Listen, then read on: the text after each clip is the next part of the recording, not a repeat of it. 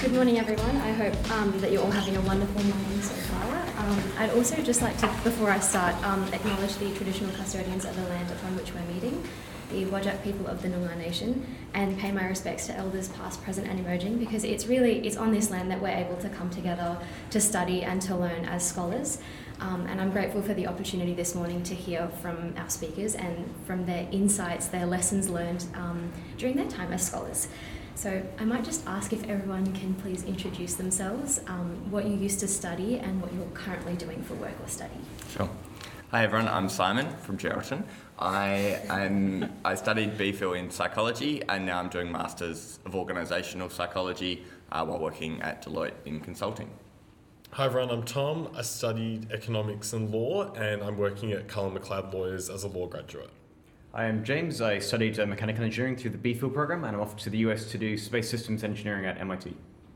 My name is Georgie Carey. I studied marketing and management um, here at UWA and now I am a councillor at the town of Mosman Park. I'm Jasmin. I did um, economics and finance, then medicine, and then a Master's of Public Health at UWA, and I'm a junior doctor at King Eddie's. Um, hi everyone, I'm Anish. Um, I did the BPhil majoring in politics, economics, and French at UWA, um, and then went into teaching through Teach for Australia, and now teach at Perth Modern School. Wonderful. I'm so excited already. um, so, to begin our discussion this morning, I'd actually like to hear all of your thoughts on a theme that's quite central to being a Fogarty Scholar or a Winthrop Scholar, and that's leadership. So, what does leadership mean to you, and how has the scholarship program enabled you to become a leader or shaped your experience of leadership? So I used to think leadership was about a title, a role, kind of an elected position, and probably a lot of us in the room might have held that as school captain. I was a terrible one, and I have reflected in the 10 years since that leadership is actually about behaving in a way that you want other people around you to behave, and that's the ripple effect. Um, as humans, we copy everyone else. We copy others to be safe. We're all doing this right now on this panel. We copy each other's to feel included. We copy each other because it's mentally taxing to. Now I've made you all self-conscious, so it's taxing to think all the time about what to do. So now leadership is for me. Um, how do I act? And imagining if those around me acted in that way and those around them, hashtag ripple, there we go, um, what would that create in the world? And um, that mindset, whether I'm a, got a title next to me or I'm new in the workplace and role modelling how to leave on time, working on it. I think going through high school, my idea of a leader was, again, that idea of a title. So I thought, okay, being the Prime Minister is a leader, so I'm going to aim to be the Prime Minister. Then I got to uni. I thought that's definitely not going to happen. I'll just aim to be the Rhodes Scholar instead. that did not happen. And I think going through that process made me realize it isn't about the title that you achieve, but it's actually about helping others. So I think looking at my own family model, my parents are leaders in what they do in the community, and it's never for a scholarship, it's never for a title, it's something as simple as helping someone at their local church or mum looking out for a particular student at her school that to me is leadership, and that's the kind of leadership that makes the community work and makes the world go round. So I think that for me is a lesson I've learnt is that it's helping others. That's leadership. For me, my experience has been so at the university, I helped create the Uterbury Aerospace uh, Group, which is like an engineering team. We uh, build and design and launch rockets. And uh, when I went to university, there was no club that did rocketry. I went here and I was like, oh dear, I can't do this rocket science stuff that I've always wanted to do. So being a leader was finding there's a problem and then having the confidence, which has been supported by the foundation, the confidence to go out and solve that problem by creating my own thing and we, by bringing a group of people around me to do that. So for me, leadership is just finding problems and actually having the confidence to go solve them.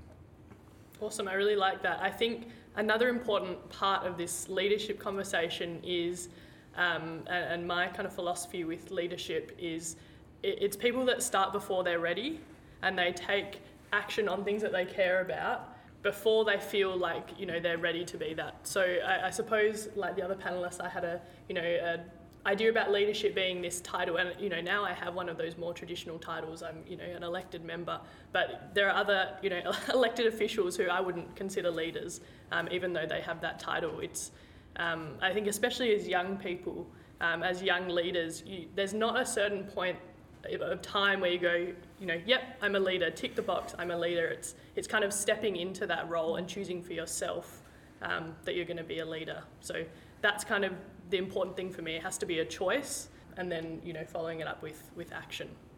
Yeah, I think following from Georgie's point, how the um, Fogarty kind of foundation helped with me in leadership was in high school as a teenager, you think of leaders as a very foreign concept. You might be a leader in kind of 30, 40 years. You're not certainly a leader now. You look up to leaders. And then for me, when I found out that I had the scholarship, it was a really change, it really a change in mindset. I was like, oh, someone recognises that I might have skills to be a leader. Mm.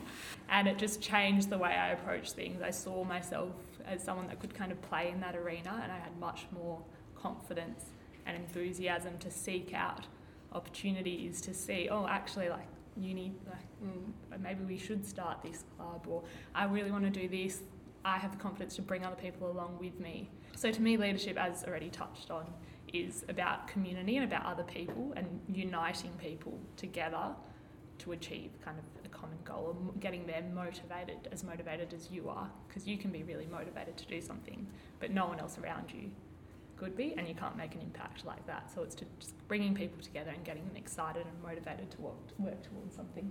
Great. I'm going to try to find something um, to that very comprehensive overview. I think that the kind of main bit of reflection I would offer is that, um, and this is similar to what James suggested, actually consistent across the board, is I think leadership is kind of forging your own path if you feel like there isn't a path that you want to follow, um, and then being the best version of yourself to motivate other people to be the best version of themselves. And I think that's a really powerful way to like motivate people because leadership isn't just kind of pushing people along a certain path that you want you want them to go down, but it's about drawing them in um, into you as a person and modeling that behavior. I think is a really powerful way mm. um, to get there.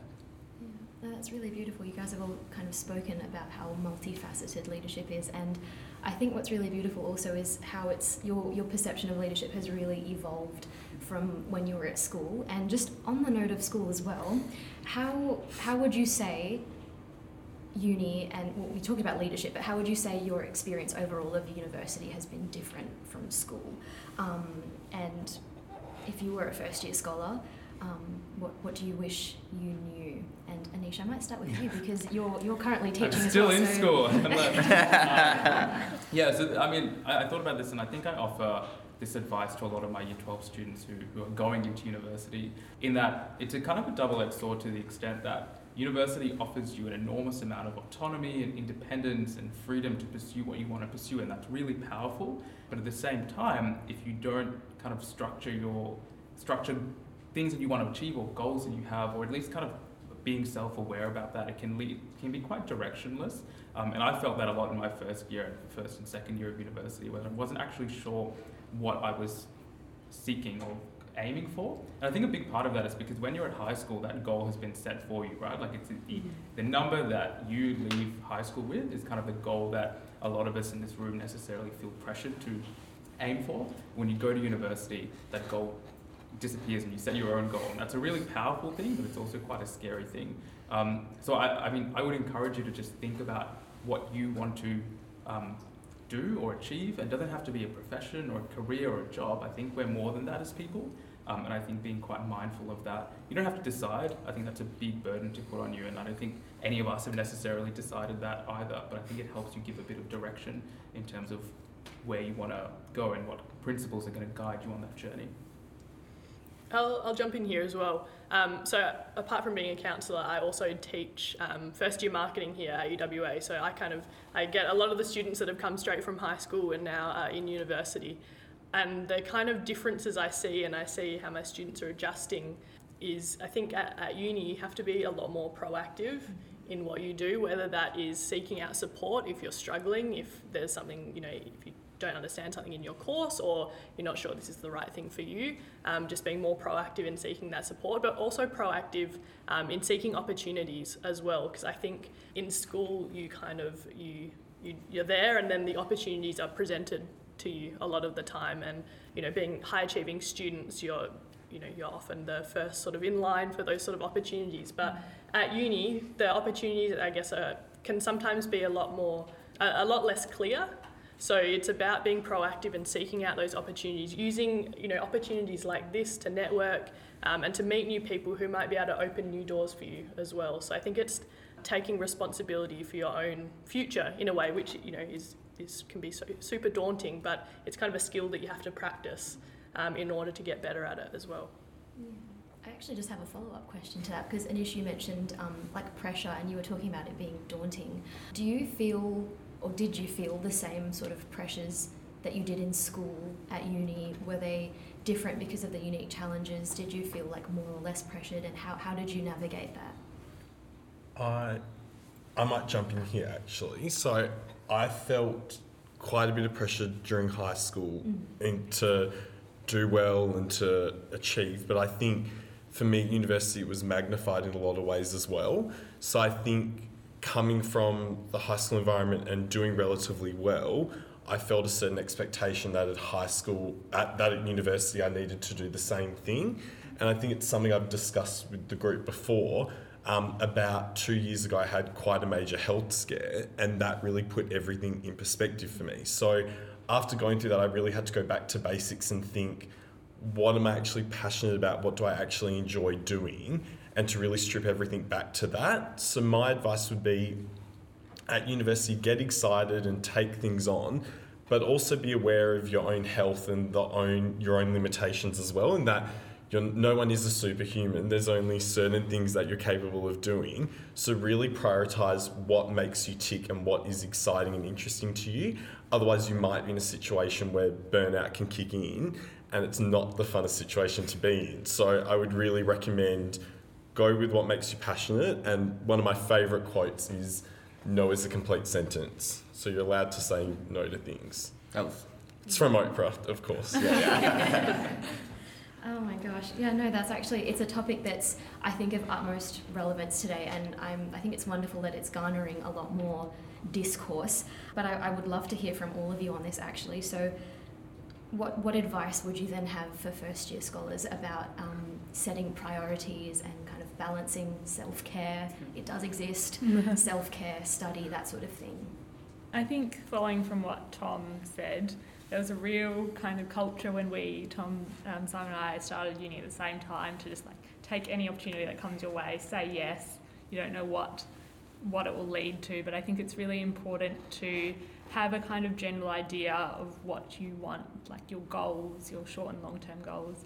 I always knew I wanted to work in public health or global health and women's health, something like that. Um, I knew I liked finance and economics as well. Um, so any opportunity that came up, I kind of made sure it fit into a general idea of something that I where I was headed or somewhere something I was interested in.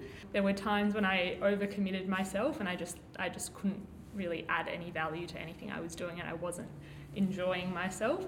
So um, the biggest kind of tip I'd say is just be able to say no work out what, like make yourself a kind of general roadmap of where you want to go and what will help you get there. What skills do you need? What people do you need to be around to get you there?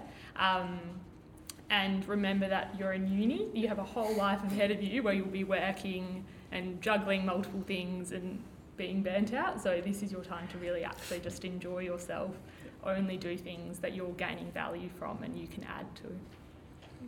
I think just jumping on that gaining value from like you kind of want to be, um, and, I think the difficult thing is actually knowing the what you want to do and why you want to do it. And I think when you experiment with different things and try different organizations or activities, just really being quite reflective about your experiences through that. Like, what do I enjoy about this? What do I not enjoy about this? And that kind of will help you get a clearer understanding of what you're passionate about and why you're passionate about it. Because I think you, as, as particularly as first year scholars, you, you're very sought after. You get pulled in very many different directions by a lot of people. Um, and it's, yeah, I think a matter of being able to say no to things, but also balancing that with trying different things and just working out what you really enjoy and value um, and what you don't find as, as invigorating or as um, energizing. Yeah, I think it's important to know like your worth is not how many societies you're Mhm. part of and how full your How extracurriculars many are. pressure That's, reps? yeah, you- yeah, It's not going to make a difference in the long Yeah. term. I, I would add know your warning signs are the things that you love doing, and if you start to not enjoy those and not do them, that's like a okay, what? So for me, Hockey on the weekend, love it. And if I get to a weekend and I'm too exhausted to go, then I'm like, okay, Simon, what needs to change here? Or playing the Switch after work or watching Real Housewives or something like that. If I find myself not doing those things, then I need to go, okay, who do you need to call here? Do you need to so figure out what those little low bar triggers are before it gets too late to make a real difference to your well-being? Um, I, w- I would uh, I will give the wrong answer and sort of follow with what Nish is saying. Um, is that I felt in the first years definitely overcommit yourself. You need to way too much stuff there so that you really understand and know what you enjoy doing. Um, so the sort of general path I had through university, which worked out okay. Um, the first semester, I sort of just focused on my units because I wanted to understand what is this university thing. I didn't worry too much about being part of all the right committees and being on the right leadership panels. It was just, what is university? Can I get a group of friends? Then it was, um, okay, now I have this sort of foundation, I've got a safety net behind me. Now let's overcommit to everything, and it will give you the skills to that you can then apply to future things. So, for example, I was in the debating, I did photography stuff, and I brought all these of other clubs as well. I think uh, TEDx was really fun, um, bit of the motorsports. Anyway, brought all these things that I did from all these other clubs. And then when I wanted to create my own club, that was what I just focused on. So I had all these skills I'd grabbed from all these other areas, put them into the one thing that I actually cared about. And I wouldn't have been able to do that if it wasn't for overcommitting at the beginning to know what I really wanted to do and had the skills to back it up. So, yeah. And I, I think just to add to that, if you're if you go, um, you know, when you are in or all of undergrad really, when you're trying new things and you're taking on these opportunities, I think bringing it back to the self care message um, and tying that in with the kind of the leadership message as well. I think as leaders, if we want to be the best leaders for our communities, um, we have to ensure that we're investing in ourselves um, and that we're taking that time to recharge, um, whatever that looks like for you. So for me, I'm, you know, I, I can't do all nighters. I can't. I, I need my sleep. I need like eight to nine to ten hours sometimes of sleep, and that's for me. That that's what self care looks like. It's making sure that I can get that sleep, or that you know, I'm an introvert, so my my battery recharges by myself. So sometimes, you know, I need to put aside time to ensure that I'm recharging so that I can come to the table and you know at council when we're making decisions and having tough conversations that I can be the best leader that I can be and I can only do that um, if I'm you know if I have energy and if my cup is full so I think that's really important it kind of it reminds me of something that you were all mentioning before, and I think Anish, you were talking about this as well. Kind of, we feel we, we can talk about self care and we can talk about not overcommitting and that sort of thing, but it always happens. It always does, and you have to be really careful about sorting out your priorities and making sure you don't get to a point where you just decompensate. But um, an, another thing I really wanted to bring up is because it, it's really common for us to just try and try everything as possible, a- as much as possible, just to say yes to everything. And I think an issue we're mentioning this idea of there is no mould of a Fogarty scholar or a Winthrop scholar. Would you like to explain it more? You, you explained it a lot better than I did. um, I think yeah, to the extent that you kind of come in and there's this um, this image of what you think you need to, to be, I think that comes across a lot um, when you're at university about what success is, and I think redefining that on your own terms is a really powerful thing for you to do. And I, I really value the, the Fogarty Foundation for kind of introducing us to a whole range of different people who've gone through different pathways um, to be quite successful in their own way um, as a really powerful motivating tool for yourself. Um, but I think to some extent you might not see role models for yourself and you might not see someone 20, 30 years down the track is where you want to be. And I think that's also perfectly fine because you can then be a role model for other people. I remember like when I went through the program, there was no one who actually went through the Fogarty program and ended up in teaching. I think that's a quite a I don't know, I just, I feel like that's quite a, a big stigma in society of high achieving people going into teaching. Um, so I think that creating your, like, or your own path and forging your own path can be quite a powerful tool. You'd be surprised where mentors are going to come from as Mm. well, in that my clear idea was that I wanted to be a lawyer, so I was looking for mentors in that space because that's where I wanted to end up.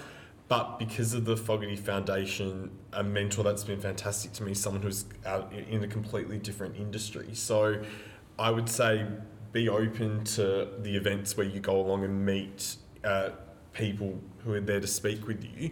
Because I had a really incredible experience where I went to one of those events, struck up a conversation with the speaker, and now I regularly have coffee. Well, not regularly. Every now and then have coffee with her because she's quite busy, and she's from a completely different industry. So she's been an amazing mentor to me, and has nothing to do with the legal sector. I'd, I'd add to that, yeah, having the, my mentor, her name's Tammy, and she comes uh, also another industry and external. She provides tough love, and like she tells me the things that I don't want to hear and the things that I don't want to know, as opposed to telling me the things that I do want to know, um, which might sound harsh, but actually um, it, it comes from a place of care and protection. And I can come with the hard questions, I can come with the, the good questions. I've got these two offers, what do I pick? How do I make this choice? Or I'm not enjoying this, where do I go and how do I make that work? And hi, I'm wanting to go here, do you know anyone? Asking the question, do you know anyone, is great. It's um, people love to connect other people, and that is what a, a network is for. Don't be afraid to ask that question.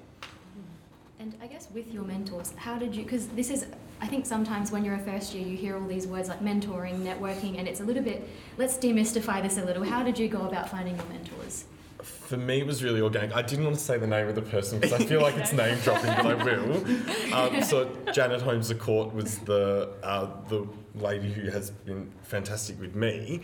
Um, it was as simple as she had a conversation with us, and she was talking about her favourite books, and I went up to her and said, "Oh, I love that book you mentioned." Then I knew she was with WASO, and I uh, involved with WASO. I said I played the clarinet, and that was the end of the discussion. Then about two weeks later, I got an email from, I think it might have even been from someone at the Fogarty Foundation saying Janet has mentioned she had a conversation with a Tom Durkin and would like him to come along to the upcoming WASO event. And there I am at the concert hall at this function having a discussion with her. And that all just came out of me going up to her and saying, I liked a book she had recommended. So it's just going to those events and being engaged, and then these amazing experiences will come out of it. Yeah, and if you don't have the confidence to approach them on the day, get their email address and send them an email. Like, um, people would love to hear that someone wants them to be their mentor. I've sent a cold email out multiple times, and it's resulted in really good things. I think just like you don't have to have that much confidence sending an email. If they ghost you, they ghost you, um, not to your face. So It's yeah. 2021. Yeah, yeah. just send an email and just say, look, I'd really like to catch up, or I think you'd be able to help me in X, Y, Z. Yeah. I've been fortunate to have a few different mentors throughout my time, but the one I have at UWA is um, I found a person who was doing interesting research that I um, enjoyed and had had a similar life pathway that I wanted to go through. So researched all of his like publications he'd done. Found the guy's email, showed up to his office, and said, "Hey, please tell me how you did your life." so it was not serendipitous; it's entirely intentional. So that is an alternate way of doing things. And I think you don't need to. I think when I was, um, you know, first, second year of uni, I had this idea that I needed a mentor that could answer and help me with every aspect of my life. I was looking for like a unicorn essentially. But you, you can have, and you probably need different mentors for different areas of your life in different seasons of life as well. So don't try and look for someone that is going to answer every single of your life's questions and inspire you in every way possible because I just don't think that's realistic. I think you need to find and seek out different people for whatever situation that you're in. And you might have those longer term mentors that are kind of more, you know, like life advice people. Um, but for more specific times and, and situations, then I think it's fine to have, you know, a, a more temporary mentor for that for that situation as well. Oh, I was just going to say, look to your peer group as well. So in our year group of Fo- Fogarty, we, Fogarty Scholars, we really relied on each other, um, and it's making those interdisciplinary connections. So even though I was in med, Tom was in law, Simon's in psych, like you can make really, really good networks and you can learn to talk their language. And we're heading into a world that there's there's intermingling of different disciplines, and that those skills that you develop by just exposing yourself to the Fogarty network by going to the talks and just even if it's like an author speaking, just their experience you can draw from, and it can be very valuable in where you want to go into the future. Yeah, I think the one thing I would add is just be really mindful that you get thrown mentors all the time. Like I remember, like when I could teach for Australia, I had three mentors. I didn't necessarily click with with many of them. Um, going through uni, you always get mentors kind of assigned to you, and I think to that extent, like it's it's not a very kind of you can't make it a forced relationship. I think it has to be quite. Um, mentee driven. I think that that's the right one, right? Ment- mentee, yeah, mentee. Um, driven in terms of people you connect with and, and reflect and reflect experiences with.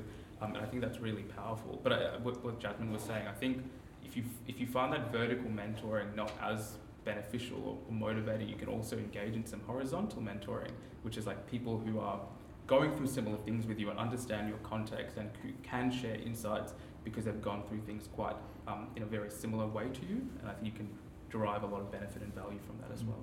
And, and core to the mentoring experience is vulnerability, Mm. um, which does not come easy to many of us. And so being able to share and speak and be vulnerable with someone else, you will find is then mirrored back to you. And especially when that person is perhaps even quite senior themselves, it is the most transformative learning experience to hear about the warts and all experience of, of life and work as opposed to the, the rosy, I've got this goal, how do I get there, where do I, you know, I'm hearing about that. Actually, and Jasmin was saying this before, but I'm really grateful that like the way our cohorts work is there's a lot of peer mentoring that happens and a lot of there is vulnerability in that as well for sure. But um, it's it's really it's nice to be able to learn from people who are also experiencing the same things as you because you can kind of navigate and carve your paths independent of each other, but at the same time it's a bit weird, but it's it's really unique, and I'm grateful for that. I might just have to, just because of the interest of time, I'll ask if if you guys have a final tip or a final piece of advice that you'd like to share with our first year scholars, what would that be? And we might start from this end. Thank time. you. um, I, I think it kind of captures what I was trying to um, say a bit earlier, but just like be be yourself, and it does not matter what that looks like, but be yourself and be the best version of yourself, and I think everything else will fall into place quite neatly after that. Um, I would say stay optimistic and stay enthusiastic and uh, play social sport. I love that. Um, I think for me, it's it's you need to be authentic in your own style of leadership and in how you want to make impact in the world. I think it's really important that you don't think there's one right way that you need to be a leader or um, you know follow a certain path or you know be a doctor or a lawyer or um, you know anything that you think is kind of um, pre carved out for you. I think you need to follow kind of what Anish said, follow your own path um, in whatever that looks like for you. Yeah, key thing: find something that you don't like, and then go fix it, and have a good group of people, good group of people who are there to help you on your way. Everything work out from there. I would say look out for the signs. So if something really makes you tick or it's really interesting, you're really passionate about it, follow that. So that for me is always a great sign. If it's something that excites me, it's definitely something I need to explore further. If it's something that I think is going to excite me, it's probably not going to work. Follow what actually drives you. I'd say whether you like it or not, whether you have a title or not, people will copy you and other people will copy them. So think about how you want to be copied. Wow. Well, thank you all so much for your time. If you'll all join me.